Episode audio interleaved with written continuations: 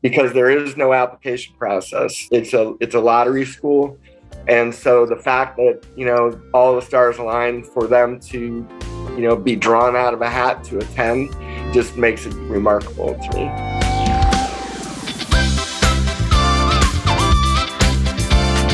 Welcome to Learning Unboxed, a conversation about teaching, learning, and the future of work. I'm your host and chief goddess of the Past Foundation, Annalies Corbin. We know the current model for education is obsolete. It was designed to create fleets of assembly line workers, not the thinkers and problem solvers needed today. We've seen the innovations that are possible within education, and it's our goal to leave the box behind and reimagine what education can look like in your own backyard. So, welcome to today's episode. As always, super excited because we get to have conversations about innovations that we see happening all around the world in teaching, learning, and the future of work. And today we're actually going to um, be visiting um, with folks who've been involved in a number of different ways. And we've got um, a, a, variety of participants here on the call today, different sorts of roles um, at one of Ohio's um, leading um, STEM schools the National Inventors Hall of Fame School. And joining us today is uh, Sam Crews, uh, who was a founding teacher when this whole crazy STEM endeavor was uh, started a few years back. We'll have him um, share with that. Um, but but Sam is a teacher of over 20 years worth of experience tied to Akron Public Schools, and again a founding faculty member of the National Inventors Hall of Fame School. So Sam, welcome to the program program. Thank you. It's great to be here. And joining Sam are two students, I should say, former students, um, who actually joined Sam, I think, back when they were sixth graders. And now um, these young women are finishing school or have just finished their undergraduate degrees, going on to amazing things. It's always fun to be able to talk with um, grads uh, to come back and share their stories with us. And so joining Sam is Mar Lin and Camryn Woodley. So, ladies, welcome to the program. Thank you. Thank you. Okay, so ladies, I'm going to start with you because, um, as Sam pointed out earlier, it's so much fun to sort of hear about the the journey. So, Camryn, share with us just a little bit, sort of about where you are now. Um, as we mentioned, you you turned up in sort of Sam's ecosystem back in middle school, but but let's fast forward. What's what's going on with you right now? Okay, so I just recently graduated from Muskingum University which is down in between Zanesville and Cambridge, Ohio, and small little village of New Concord. Um, this past May, um, I went there and I graduated with the Bachelor of Science in General Engineering with a focus in the mechanical electrical area and a mathematics minor. And right now, I'm proud to say that I am. I just accepted a position, and I've currently been working for the past month or so as a project engineer. So went wow. straight into the STEM fields from STEM middle school and high school. Wow. And you know, for for our folks who are just listening, you should see the smile on Sam's face, right? That's just absolute joy. Well, congratulations, Camryn. That's super thank exciting. You, thank you. Absolutely. So so Mar Lin, same question to you. Um, what's going on with you these days? My majored in health sciences and minored in human development and family science and right now, I'm not working yet. I'm going to take a gap year and then go back to grad school. And what are you going to grad school for? Nursing. Yeah. So awesome. Congratulations to you as well, Mar. That's just amazing. Thank you. All right. So, Sam, I mean, you're proud. Uh, yeah. I'm holding back tears right now. I'm not gonna lie. Um, it's it's it's kind of always when you work with kids, especially at the middle school, where it's kind of a, a hodgepodge of everything, emotions and growth and all those things, and you, and you have this best vision in mind for your kids, and when you actually see it come true, it's kind of kind of a big deal. it, it is a big deal. And I think that, you know, for our listeners who come to this program from all over the world, right? And so we we talk about these incredible programs and innovations that are happening in the world of education frequently on the program, but we don't always get the opportunity to talk with, you know, teachers and faculty that were founders of innovative programs and then students who've gone through not just the program, but then the sort of the next phase of life. So I'm super excited about this conversation because it's a little twist on the way way that we typically get to sort of share.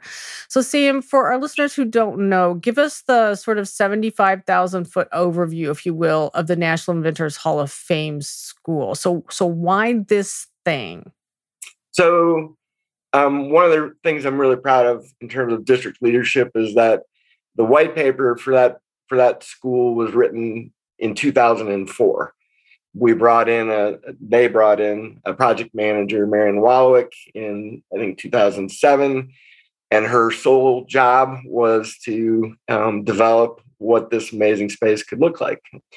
We were fortunate enough at that time that uh, we had major partners in, involved on the ground floor as founding partners you know founders the city of akron akron public schools greater akron chamber uh, University of Akron, Akron Tomorrow, we're all, and of course, our naming partner, the National Inventors Hall of Fame, we're all uh, kind of aligned in this vision to create an opportunity for workforce development that was unlike anything that anybody had seen, at least regionally.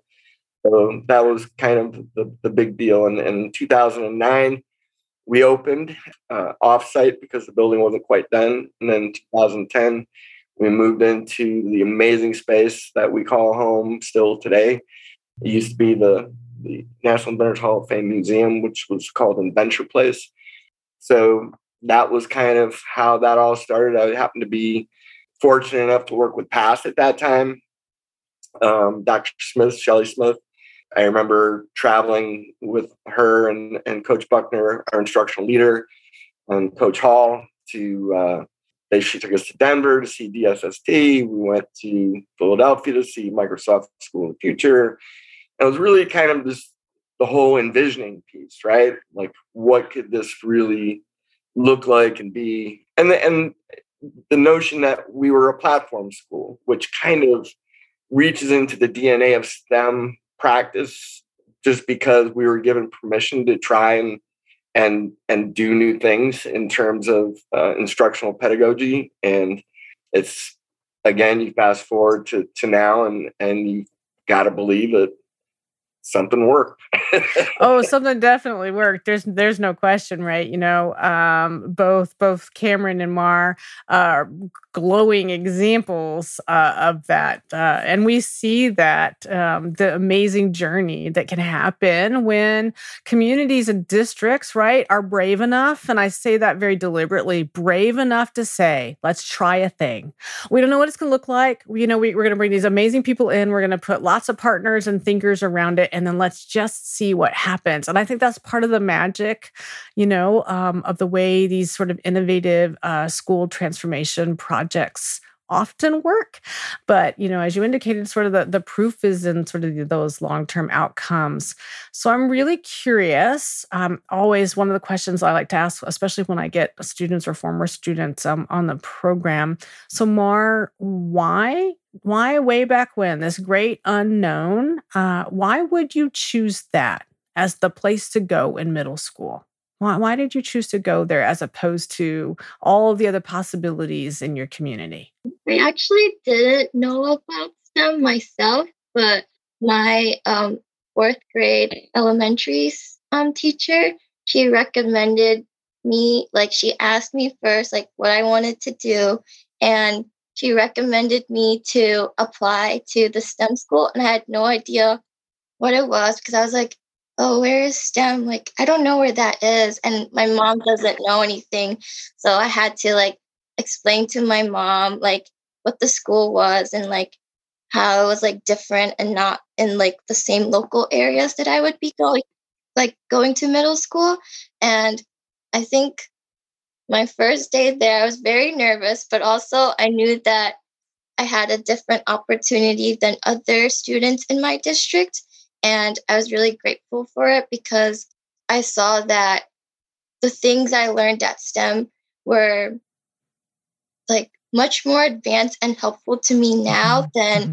what my other peers had learned in other schools. Mm-hmm. Absolutely, and just for the sake of our listeners, so this was this was a, a, a pretty complex journey from you. Um, your family immigrated to the U.S., so there was a lot that you had to explain. Sam was telling us that upon your high school graduation, what what was what did your mortar board say? Tell everybody.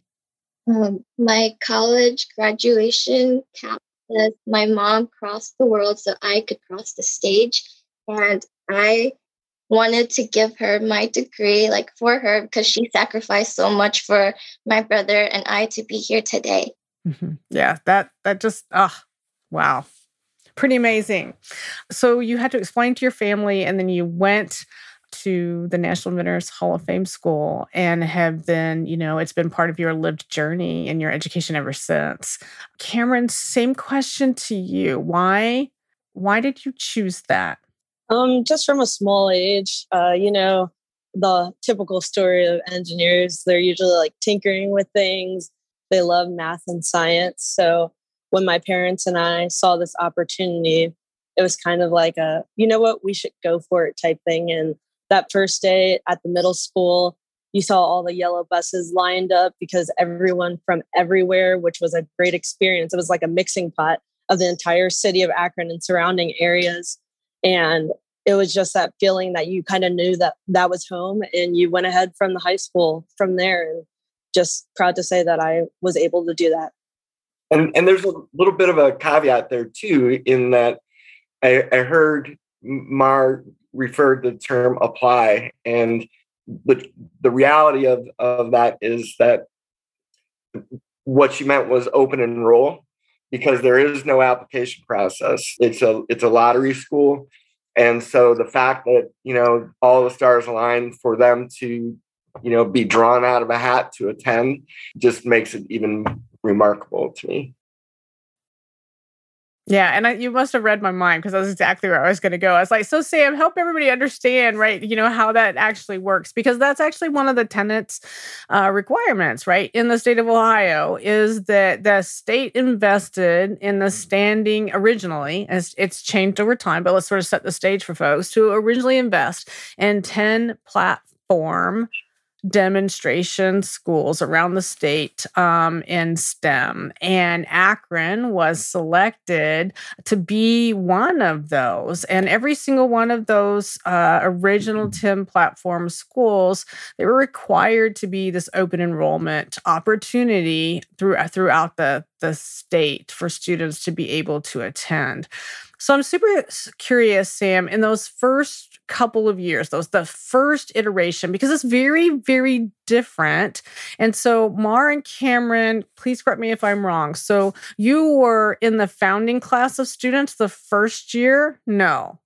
No, we were class number three. Class number three. Okay, well, then yes. hold that thought for the two of you. But Sam, I'm going to circle back around because this is super important, right? Because one of the things that we know when we do these innovative school programs and projects, and I've talked to them from you know all around the country and around the world there's there's this magic that happens when you deal with sort of the founding ethos and you're you're part of the founding faculty of that school. So between the first year and the third year when mar and camryn show up things change. They they always do. It, it it's it's it's for it's for the better. It's just part of the natural evolution and i'm super curious about how you think about the experience that they stepped into and then ultimately graduated from? Um that's that's a great question and and here's why because my my founding year i wasn't sure that i wasn't hurting children. I wasn't sure that i knew what i was doing. So I, in in that regard, I'm kind of glad they came in year three because by then I had kind of gotten my my feet under me. But eh, because and I and I say that to point out that I had to transform my practice. Mm-hmm. Right, I, I, had mm-hmm. been an mm-hmm. educator in the APS for 12 years, um, and by instinct, doing some of the kind of same things that, that I've learned how to do well formally. But there there has to come a point where, and and I talk about this all the time in training, is that at some point we have to stop teaching the way we were taught.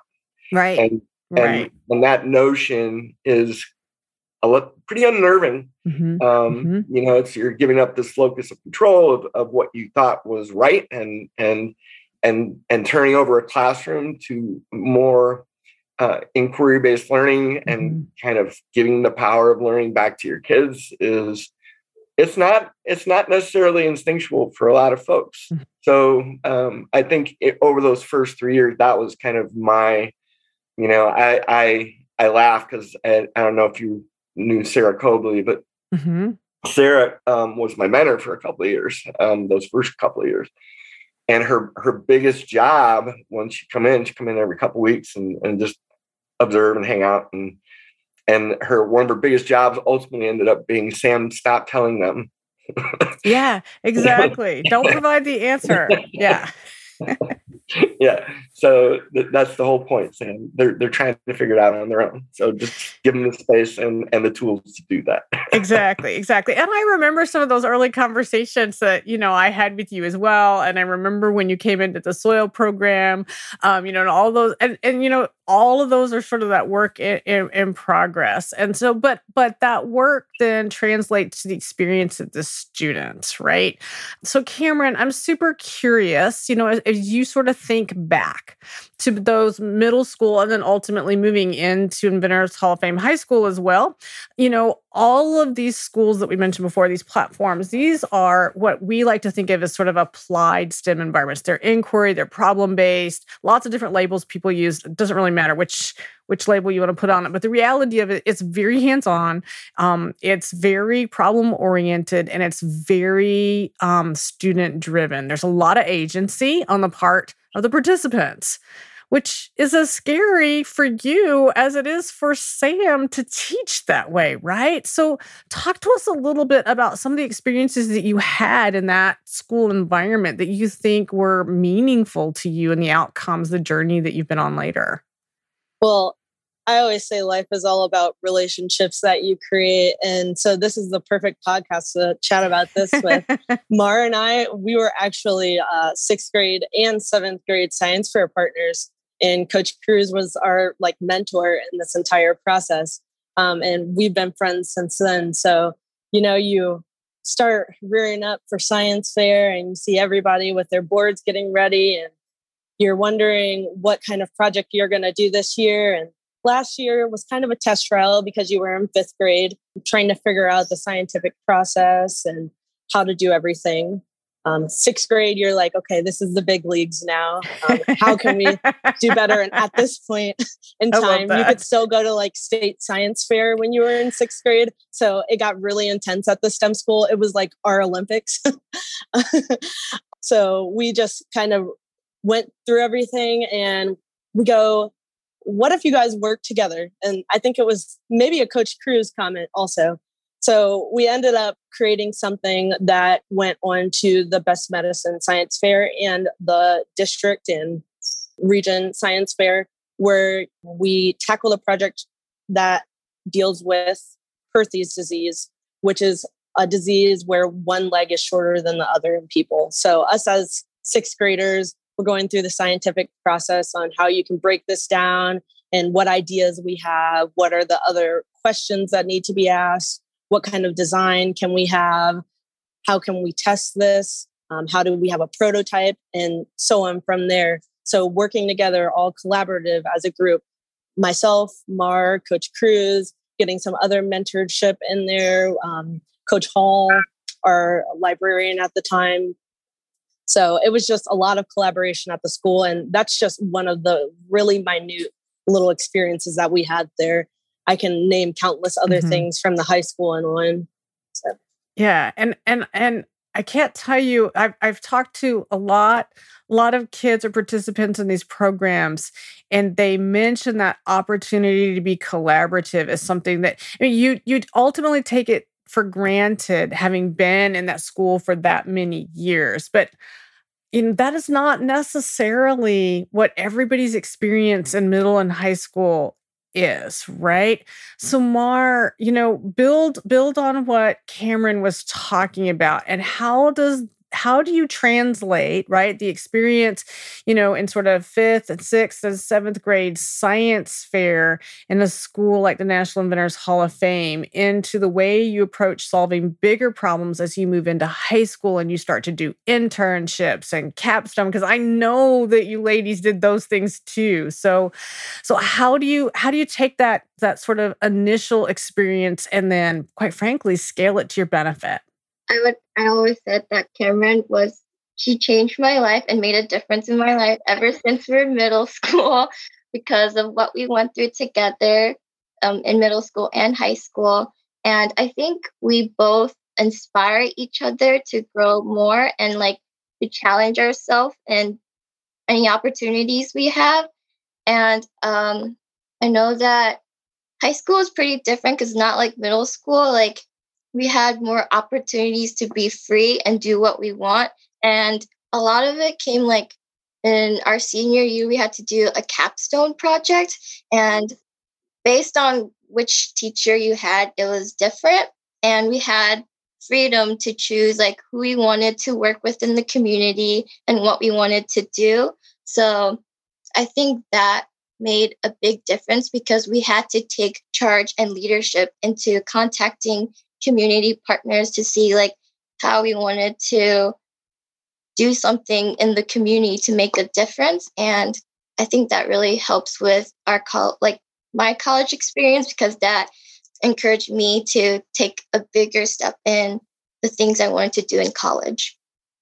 Yeah and i'll even tag in on that a little bit too. Um, at the end of middle school, we were able to both speak at the National Inventors Hall of Fame ceremony in Washington, D.C. So that was an example to like expand our horizons while also digging into the STEM atmosphere. And then at the high school, I was also afforded an opportunity to go ahead and intern with the national parks. And that was absolutely amazing. And I tied it into my senior capstone that Mar just referenced. So there were so many endless opportunities for us there. Yeah. And what I love is that you were able to connect those opportunities, right? And I think that gets to the heart in many ways, right, of schools like what like the National Inventors Hall of Fame, right? This whole sort of ecosystem or collection of schools across the country and around the world that have sort of shifted their focus to to really sort of, you know, amplify student agency and the opportunity because otherwise you you wouldn't know how to a to take advantage of them when they come your way, right? And I'm guessing that both of you don't hesitate at all. Something really great, you think 2 seconds about it, you know, how can I use this? What will it mean for me? Will I make a difference in the world? World, right? And that, you know, if all the appropriate boxes for you as individuals sort of get checked, that you you don't even hesitate about grabbing opportunities when they're the right ones and meaningful for you from that experience. But I can tell you that lots of students and young adults or young professionals, you know, um, post post secondary still struggle with how to take opportunities that just sort of find their way you know sort of into your your ecosystem and do something with them. So that i think that was probably one of those great benefits that you you, you were able to get from that experience. Sam you know i also want to recognize the fact that as our listeners you know hear the stories oftentimes um, teachers find themselves in communities that are not engaged in building out these types of opportunities for their students. And yet, we know that all around the world, there are incredible educators doing amazing things with the resources and the opportunities that they have but your role has changed since um, being a founding faculty member um, way back when and you know journeying with these two amazing young women into one that that's sort of bigger in the sense that um, you're doing a lot of, of heavy lifting sort of at the district level overall but also you are directing the hub uh, which was a structure that was created in ohio to try to figure out how do we take those 10 platforms and scale them? How do you take this experience and put it into mainstream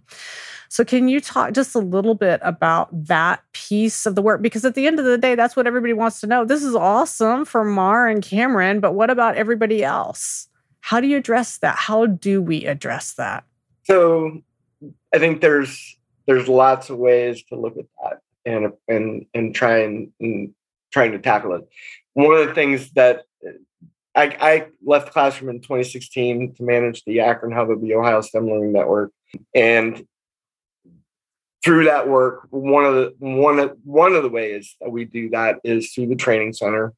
We train extensively throughout Northeast Ohio in problem-based learning, in other inquiry uh, learning strategies, and digital literacy, um, all those kinds of things. Because digital literacy was was a big deal. Because if you if you think back to 2009, we were giving fifth graders laptops to take home, and in 2009 that was weird. So so uh, Coach Hall and and Coach Hogarth authored uh, a, a, required course um, for both a semester course for both fifth and sixth graders called digital literacy, which kind of the way I kind of sum it up uh, that course is is it, it, creates a transition from toy to tool. Um, it, this opportunity to learn basic keyboarding, but as you're doing that, you're also learning how to do actual research as opposed to Googling stuff. you know, cyber safety and and evaluation of vetted materials and all those things that are required to do really good inquiry learning, right? It's the subset of that bigger piece of PBL or whatever you want to call it. You know, those those four tenets of inquiry where there's a big question or a problem, there's an investigation followed by some sort of presentation of discovered learning and then followed by reflection. But always in the heart of that is that investigation period. And if you don't know how to do that piece well it's going to reflect on your solution making it's going to re- re- reflect on you know how much you're actually learned in the process. So i think that's kind of a big piece. So so training folks is is one way to kind of to broadcast you know that messaging. Ohio because there's actual legislation around designation of stem schools and and the current trending now of, of really making sure that that that means something very at the core it, you know it's not changing it's it's getting better. But it's also one of those opportunities for us to really reflect on best practice. And and that's the other thing that i would share in terms of of getting better and and for all of us uh, statewide nationwide worldwide really i will tell people constantly that i i feel like oftentimes the very best thing you can do is go visit someone who is doing something really well. So if that means, you know, loading up your teachers and going to a school that is doing things differently than you, then you should do that. Um, I know we spent a lot of time doing that as, and and it's and it's amazing because you come away from those visits um, feeling one of two ways.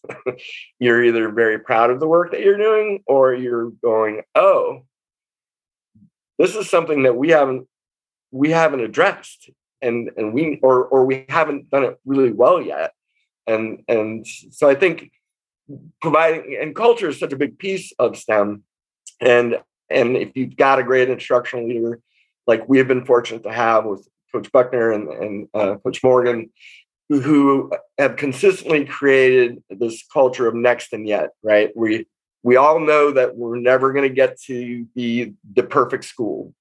And and that's one of the things that we cherish is is that journey of just getting better. So we're not there yet so what's our next right? That's that, that kind of whole thing. I think just kind of keeping all those pieces in mind and and and and sharing stories like modern camp is, is is a big deal too because it demonstrates the power of turning over your classroom and and letting kids run rampant through your room yeah, 100%. That's the best, right? Absolutely. So I always like to sort of wrap the program recognizing that our listeners are sitting there going, wow, this is super cool, but, right? And we always have those yeah, buts. Um, our good colleague, Steve Shapiro, uh, he and I did a workshop recently and we titled it Yeah, but, you know, all those reasons why. So um, I'm super curious, Mar, if you think about all of those teachers that are out there, right, who are not teaching in a school like the National Inventors Hall of Fame, but who are contemplating grabbing some of the things that they heard today and making it part of, of their practice, as Sam sort of uh, suggested. So, what what advice would you have for teachers, right? Um, who's who is willing to endeavor to do something different. Having been a student in that environment and lived the after effects through your post secondary experience, what would you tell a teacher? you need a moment. okay, I tell you what, Mar, we'll come back to you. You be thinking about that because I'm going to ask Camryn sort of the opposite. So, as you know, you encounter families um, who who have kids getting ready to go, and they've got to make that choice. What school do I go? Where do I choose? What do I choose next in our community? What advice do you have for kids getting ready to go to the sixth grade or even the ninth grade if they're not coming in in middle school about the reason why you might think about choosing? Something that is different. It's not what what I know. It might not be the neighborhood school right here. I may have to, you know, go over here to take advantage of this opportunity. What would you tell those folks about why they should? I would tell you that I full heartedly in my heart believe that this is the most well rounded experience you will ever have in your life. So, any doubts that you're having, I guarantee you that STEM can offer them in some type of way.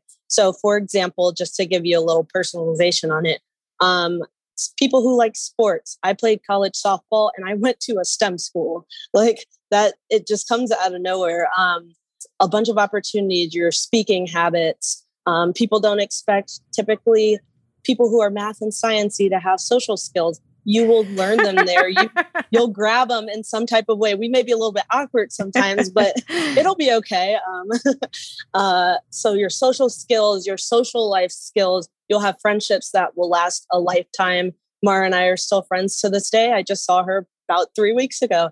Um, so all of that combined, whatever those social emotional skills, the athleticism in it, but not only that, um, it doesn't even X out the different left and right brain functions. So um, I was in jazz band for years and years. And at the middle school, they require you to play an instrument or sing in choir. So you learn how to read music. It channels those artistic and creative abilities also. So no matter where you go, even if you don't end up in a STEM field later on, you can carry those skills with you throughout your life and they'll be beneficial at some point somehow.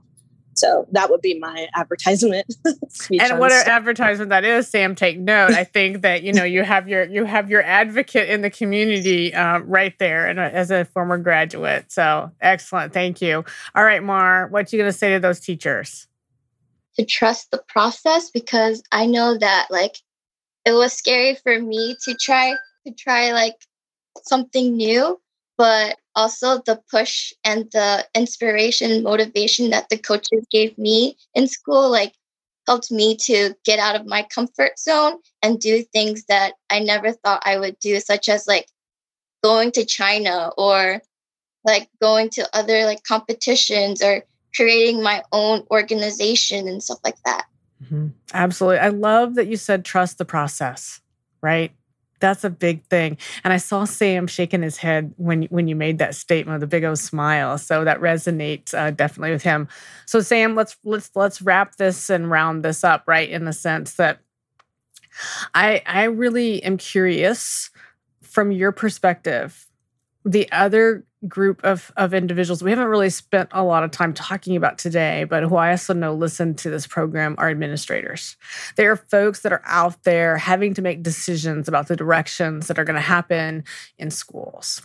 So, what do you say to that group that are standing sort of at at the edge, you know, do I move forward and go down this road or do I, you know, do I turn around and go back to this other thing um, that I might be a little more confident and comfortable in? As you pointed out earlier, this is not necessarily some of it intuitive. And yet the, the amazing stories that both Camryn and Mar have shared with us in my mind, of course, I'm an advocate, right? But, but there's no question that this is a direction that is in the best interest kids. So well, what's and, that, and that, conversation? And that's the bottom line. And, yeah. and to me, it's it's the how I look at administrators is at, through their decision making, right? If if if if all decisions are based on what's best for kids, then you're going to make the right decision, right? So the other part, when I've seen really strong leaders um, who have been successful in in some full or even limited transformation of, of their practice of their teachers is that they are there with them. Um, they show up for the trainings. They show up for all the hard stuff you know so that they have a very deep understanding of the work. Um, to be an instructional leader you really have to have that foundation and and be willing to and it's so funny mar for when we go back to those founding years that was our mantra was trust the process because we were all unsure right? So you have to you have to get into that space. You have to be willing to um, I, have been doing a lot of work uh, and research um, around brene brown and some other things and and it, there's this notion of of creative confidence right where you're willing to take risks without worrying about what people think or say, right? Um, because you've grounded those decisions in what's best for kids, and that's a big part of it. And the other thing that that I would, the biggest light bulb for me in in the last couple years with doing a lot of really heavy reflection and, and research is the notion of of teachers assuming the identity of lead learner, right? So as, as opposed to being that expert lecturer, look differently at how classroom could be managed, right? If you just the notion of becoming a lead learner automatically makes you an ally of your learners as opposed to the opposite of an ally, right?